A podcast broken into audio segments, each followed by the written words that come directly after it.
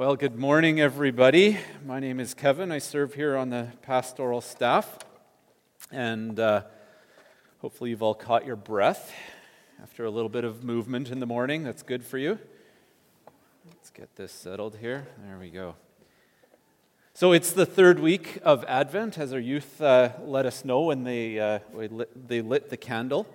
Uh, today we celebrate the the shepherd's candle, the joy candle. In the liturgical tradition, uh, the candle is a pink one uh, in the midst of the purple to show joy in the midst of serious reflection and waiting and, and preparation that are part of the Advent season. So this morning we're going to focus on joy. And there's lots of different ways for us to be thinking about joy from a, from a biblical perspective. Um, if we look at Nehemiah chapter eight, verse twelve, we see joy as a celebration. It says, "Then all the people went away to eat and drink and send portions of food to celebrate with great joy." First Chronicle talks about uh, joy as praise. "Let the trees of the forest sing, let them sing for joy before the Lord." And then it switches with, with what joy, how joy is presented uh, in Job chapter six. It's more of a, a satisfaction for, a, for an accomplished task or a good job.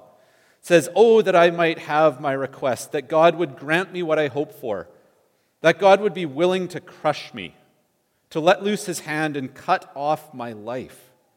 Then I would still have this consolation, my joy in unrelenting pain, that I had not denied the words of the Holy One." Gets a little more somber than what we're used to with joy. Joy in unrelenting pain, cutting off his life. Joy isn't always happy. There's sometimes that joy is mixed. We see this in uh, Matthew twenty-eight as well. Uh, it says, or, or joy and fear are mixed. "The women hurried away from the tomb, afraid and yet filled with joy. And they ran to tell his disciples." So that's more of a, similar to the, to the story that we're looking at today with the shepherds, of fear and joy being mixed together. So today I'm going to talk about uh, the joy that comes when a better future is assured. It's the excitement as we anticipate something better, even in the midst of a challenging present reality. For those of you that take notes, you can write down, "We can have joy when a better future is assured." For those of you that are familiar with F X and the, the bottom line, the bottom line this morning is, we can have joy when a better future is assured. So, uh, some examples of what I'm talking about here. Earlier this week, I found out that uh, everyone in my house had plans for Friday night except me. Oh, yeah. As an introvert, there was great rejoicing. I had a Friday night to myself. And the reason I felt joy is because I knew that the events that were planned that my family were going to were very unlikely to be canceled. They were happening. And my kids, my wife, they were going to these events. I knew days in advance that I had Friday night to myself. And there was great joy. Another example for kids. Those of you who act like kids, there's only two weeks until Christmas, till you get to open presents. For those kids that are coming from homes in a good financial position, with a good history of presents being given, there is great joy. But for those whose families are struggling, and there isn't certainty about whether or not there will be many gifts under the tree, joy is much less likely. The certainty just isn't quite there. In both situations, joy comes when a better future is assured. Whether it's a quiet night at home or whether it's opening presents, the certainty of a better future to come causes joy. So before we dive too deep into that, uh, I want to show you a video. Um, it's by a Bible Project. It's a video that describes joy. It, it, I was going to kind of walk through the Bible about what how joy lays out, but then I found a video and they can do it way better than I can. So we're going to show that, but it goes quick. So you have to be ready for this. So I'm going to give you a few quotes here that just to stand out that you can be listening for as we as we watch this video. It says, joy is an attitude God's people adopt, not because of circumstance, but because of their hope in God's love and promise. Another uh, quote is, the joy of God's people is not determined by their struggles, but by their future destiny. When you believe God's love has overcome hardship and suffering, joy becomes reasonable in the darkest of circumstances. So let's watch this video, and uh, and then I'll come back and we'll talk a little further. Being in a good mood is really great, and most languages have lots of words to describe the experience, like happy, cheerful, joyful, and so on. The same goes for the languages of the Bible. In ancient biblical Hebrew, there's a variety of words, like simcha, sason, or gil. In the Greek New Testament, there's kara, euphrosune, or agaliasis. Each word has its own unique nuance, but they all basically refer to the feeling of joy and happiness. Now, what makes these biblical joy words interesting is noticing the kinds of things that bring happiness, and also seeing how joy is a key theme that runs through the whole story of the Bible. Let's start with sources of joy. On page one of the Bible, God says that this world is very good. And so naturally, people find joy in beautiful and good things of life, like growing flocks or an abundant harvest on the hills. The poet of Psalm one hundred four says, a good bottle of wine is God's gift to bring joy to people's hearts. People find joy at a wedding or in their children. There's even a Hebrew proverb that compares the joy that perfume brings to your nose with the joy a good friend brings to your heart. However, human history isn't just a joy fest. The biblical story shows how we live in a world that's been corrupted by our own selfishness. It's marked by death and loss. And this is where biblical faith offers a unique perspective on joy. It's an attitude God's people adopt, not because of happy circumstances, but because of their hope in God's love and promise. So when the Israelites were suffering from slavery in Egypt, God raised up Moses to lead them into freedom. And the first thing the Israelites did was sing for joy. Even though they were in the middle of a desert, they were vulnerable, the promised land was still far away, they rejoiced anyway. Later biblical poets looked back on this story and they remembered how the Lord caused his people to leave with joy, his chosen ones with shouts of joy. This joy in the wilderness, this was a defining moment, a way of saying that the joy of God's people is not determined by their struggles, but by their future destiny. This theme appears later in Israel's story, when Israel suffered under the oppression of foreign empires. The prophet Isaiah looked for a day when God would raise up a new deliverer like Moses. That's when those redeemed by the Lord will return to Zion with glad shouts, with eternal joy crowning their heads. Happiness and joy will overtake them. And while the Israelites waited, they chose joy to anticipate their future redemption. This is why it's significant that when Jesus of Nazareth was born, it was announced as good news that brings great joy. We're told that Jesus himself rejoiced and gave thanks to God his Father when he began to announce the kingdom of God. He even taught his followers the same joy in the wilderness, saying, when people reject you or persecute you for following me, rejoice, be very glad, because your reward is great in heaven. After his death and resurrection, Jesus commissioned his followers to go out and announce the good news that he was the risen king of the world. And as they did so, the early Christian communities were known for being full of joy, even when they were persecuted. Like when the Apostle Paul was sitting in a dirty Roman prison, he could say that he's chosen joy, even if he gets executed. He called this the joy of faith, or joy in the Lord. He believed it was the gift of God's Spirit, a sign that Jesus' presence is with you, inspiring hope in the midst of hardship. And when you believe that Jesus' love has overcome death itself, joy becomes reasonable in the darkest of circumstances. Now, this doesn't mean that you ignore or suppress your sorrow. That's not healthy or necessary. Paul often expressed his grief about missing loved ones or losing friends or his own freedom. He called it being full of sorrow and yet rejoicing. As he acknowledged his pain, he also made a choice to trust Jesus, that his loss wouldn't be the final word. This is very different from the trite advice to turn that frown upside down. Christian joy is a profound decision of faith and hope in the power of Jesus' own life and love. And that's what biblical joy is all about. Yeah, I I, I couldn't have done it like you know, in a couple minutes like that. Uh, if you want to see that video again, uh, we have in the link of, of sermon uh, discussion questions, uh, that link is in there and you can uh, watch it again or search uh, the Bible Project. So the video gives us a quick overview of, of biblical, a biblical perspective of joy. It's hopeful, it's future-focused, and it's not just a response to our current circumstances. Joy is future-focused because often it ends up pointing us backwards. Um, The Israelites leaving slavery in Egypt. So they're, they're joyful. They, they're no longer slaves. They're no longer waiting. They're no longer in pain. They're no longer in grief, hunger, sickness.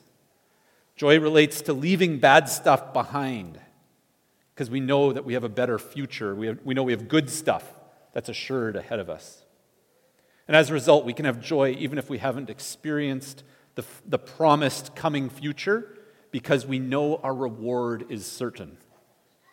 We know that Christmas is coming two weeks from now. Or we know that we have the house to ourselves on Friday night.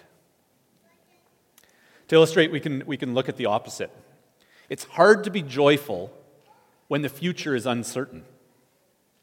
So the promise of someone saying of, of someone that you love spending quality time together. They're going to come, but you know that they're a notorious workaholic. And in the past, they've consistently been called into the office. It leaves a little bit of doubt as to whether or not there will be last-minute cancellation. So even though we might look forward to it, because of the lack of certainty, we might feel good or might feel happy, but joy isn't the right word because we don't have that certainty. It's more like we have optimism. We're optimistic, we're hopeful. Similar to the kid who isn't sure if presents will be under the tree this year.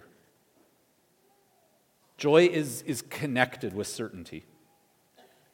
So this is why, in my perspective, that many in our world have struggled over the past few years.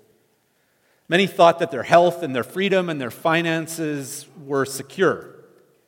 And then when those things came into doubt or were being questioned, they were left with some uneasy feelings. The focus of many people's hope was themselves or their government or their finances, and it wasn't as secure as they had thought. And so they were left disappointed, left with a couple of years of struggling to have joy. I know at this point many people uh, blame God because they thought He had given them these things and now He was taking them away. And this is similar to the behavior of the Israelites. They lacked faith in God and didn't follow His ways, and as a result, other nations came and they dominated them. And who did the Israelites blame for this? Well, God. It's His fault. He disappointed us. And yet, as we look back now from our perspective, we can see that God's word remained true. It took some time, but He would deliver His people and He would provide for them. He did this at the Red Sea, and He did this by sending Jesus. And so that brings us to the passage that uh, Michael read it as uh, in Luke two. And at the time, there was great hope among the Israelite people that God would be sending a Messiah, a Savior. We saw this in the, in the video. Even when their faith was misplaced, there was hope that a Messiah would come to rescue them. And so after centuries of oppression, the announcements by the, the announcement by the angels to the shepherd would cause great joy for all the people. When an angel tells you, when a heavenly host tells you, there, there's certainty that comes with that. And the certainty was for the shepherds when they had this announcement was that today in the town of David, a Savior has been born, and He is the Messiah, the Lord. When a heavenly host of angels says that that has happened, the future is secure. They are saved. The Messiah is born. Their future is secure. And there is great joy. It's important to realize, though, that that our present circumstances don't really affect joy. Joy comes when a better future is assured, but our present circumstances can remain unchanged. When I knew I had a free night coming, I still needed to go to work, take out the garbage, drive the kids around, wait a few days, do the normal life stuff that still had to happen. Kids still need to wait two weeks of school, chores, all those things. Their life hasn't changed before they have they get to open presents. For the shepherds, their reality hadn't really changed. The Romans were still in charge. The shepherds were still poor. Their present reality was that it wasn't going to be another thir- it wasn't going to be for another thirty years. There's going to be thirty more years of oppression. While Jesus grew up, and before he even started his ministry. And then it would be a few more years before Jesus died and rose again, and the Holy Spirit was poured out, and the birth of the church happened. These shepherds, the actual shepherds, may not have actually seen the tangible results of Jesus' birth. But because they knew the Messiah had come, their future was secure. They could have joy. They could have joy even in the midst of hardships of normal shepherd life because their future was secure. It's important to note that the joy is for all the people. The shepherds were told by the angels that the Savior, the Messiah, had been born. Freedom is coming, and it is for everyone. The shepherds were the lowest of the commoners. In these days, an announcement of a king was for the upper crust of society. But it's here where commoners are involved. Mary, a common girl. Bethlehem, not really your big city of Jerusalem. A stable, a manger, not a throne room. And God reveals himself to the lowly, the humble, the weak, the common. In his, in his ministry, Jesus reveals himself to those who recognize they have need, the sick, not the well. Joy is available to all the people, everyone. And this is because we all long for a better future than what we have. Whether your life is great or whether you're at a low point in your struggles, we all long for something better. Picture the, the richest, wealthiest, happiest, whatever person that you can imagine, they still experience joy when they have another grandchild, when they get invited to a special group, or when their health is restored. It's because their future is getting better. No matter how great life here on earth is for anyone, it is incomplete. Creation is lacking. Every person's, person's earthly experience has room for improvement. Our belief based on the story of the Bible is that the reason our created existence is lacking is the result of sin. Our world is not the perfect in the perfect relationship with God that we were originally created to have. And so when our life improves, it gives us a glimpse of the way things should be and we believe will be when God restores it back to its original perfection when he returns. And so we can and we should have joy in the things that make our life better, but we need to recognize that none of those things will ever fully satisfy. The greatest present under the tree is only temporary.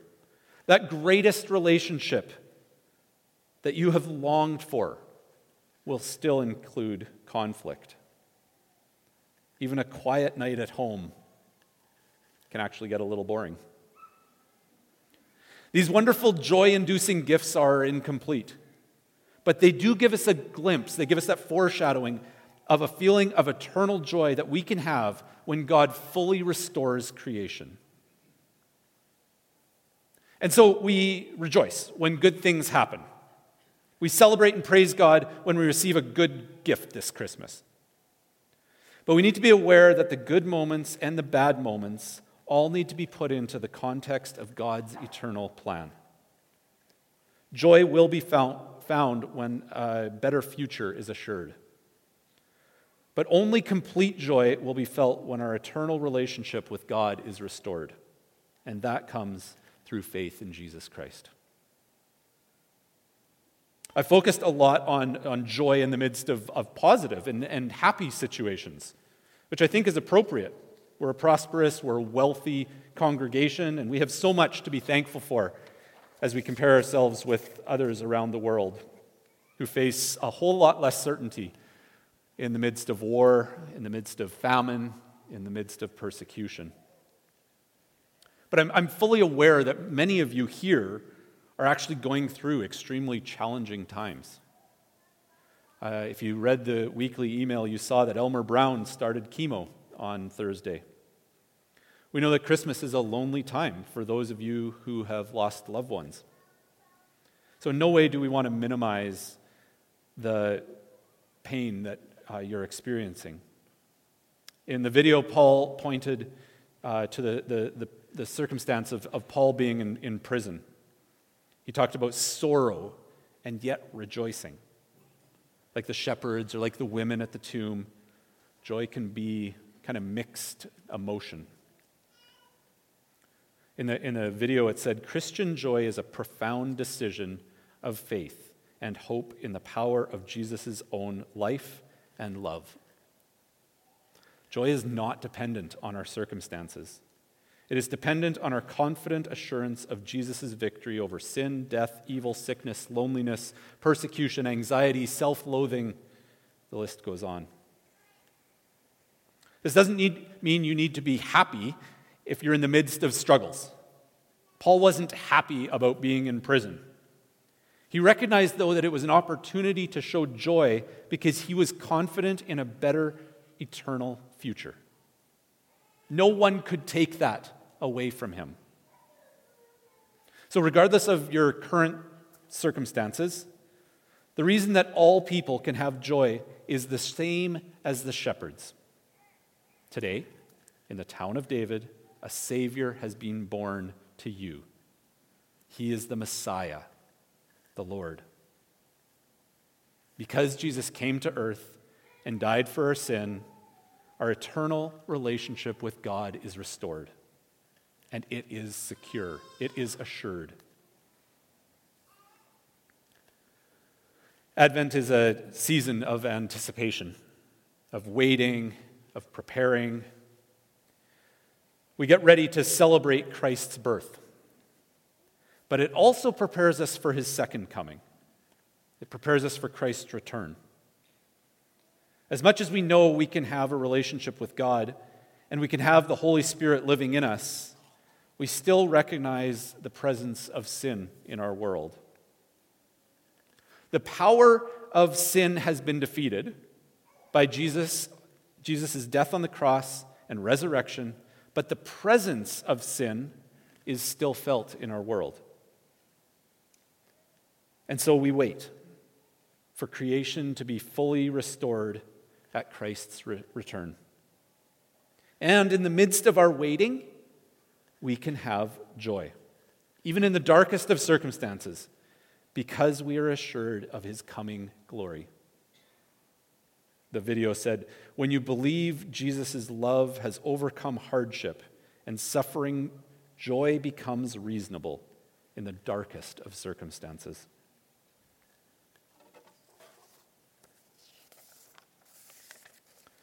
I'm going to conclude with a passage from First Peter. I'll call up the, the worship team now. It's a passage that assures believers of their salvation in the midst of struggles. And as a result of their assurance, believers can have joy in the Lord. Let me read to you this passage uh, from First Peter. It's uh, verses one, verses uh, three to nine. Praise be to God and Father of our Lord Jesus Christ. In his great mercy, he has given us new birth into a living hope through the resurrection of Jesus Christ from the dead, and into an inheritance that can never perish, spoil, or fade.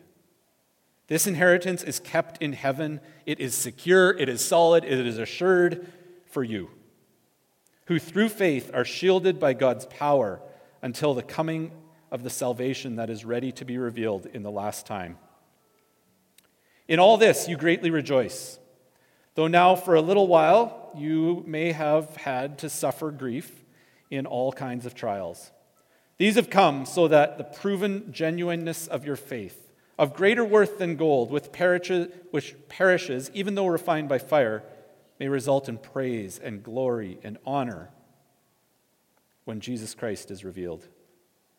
Though you have not seen him, you love him. And even though you do not see him now, you believe in him and are filled with an inexpressible and glorious joy, for you are receiving the end result of your faith. You are assured, you are solidly convinced, you are guaranteed to receive the end result of your faith, the salvation of your souls. Be joyful, brothers and sisters.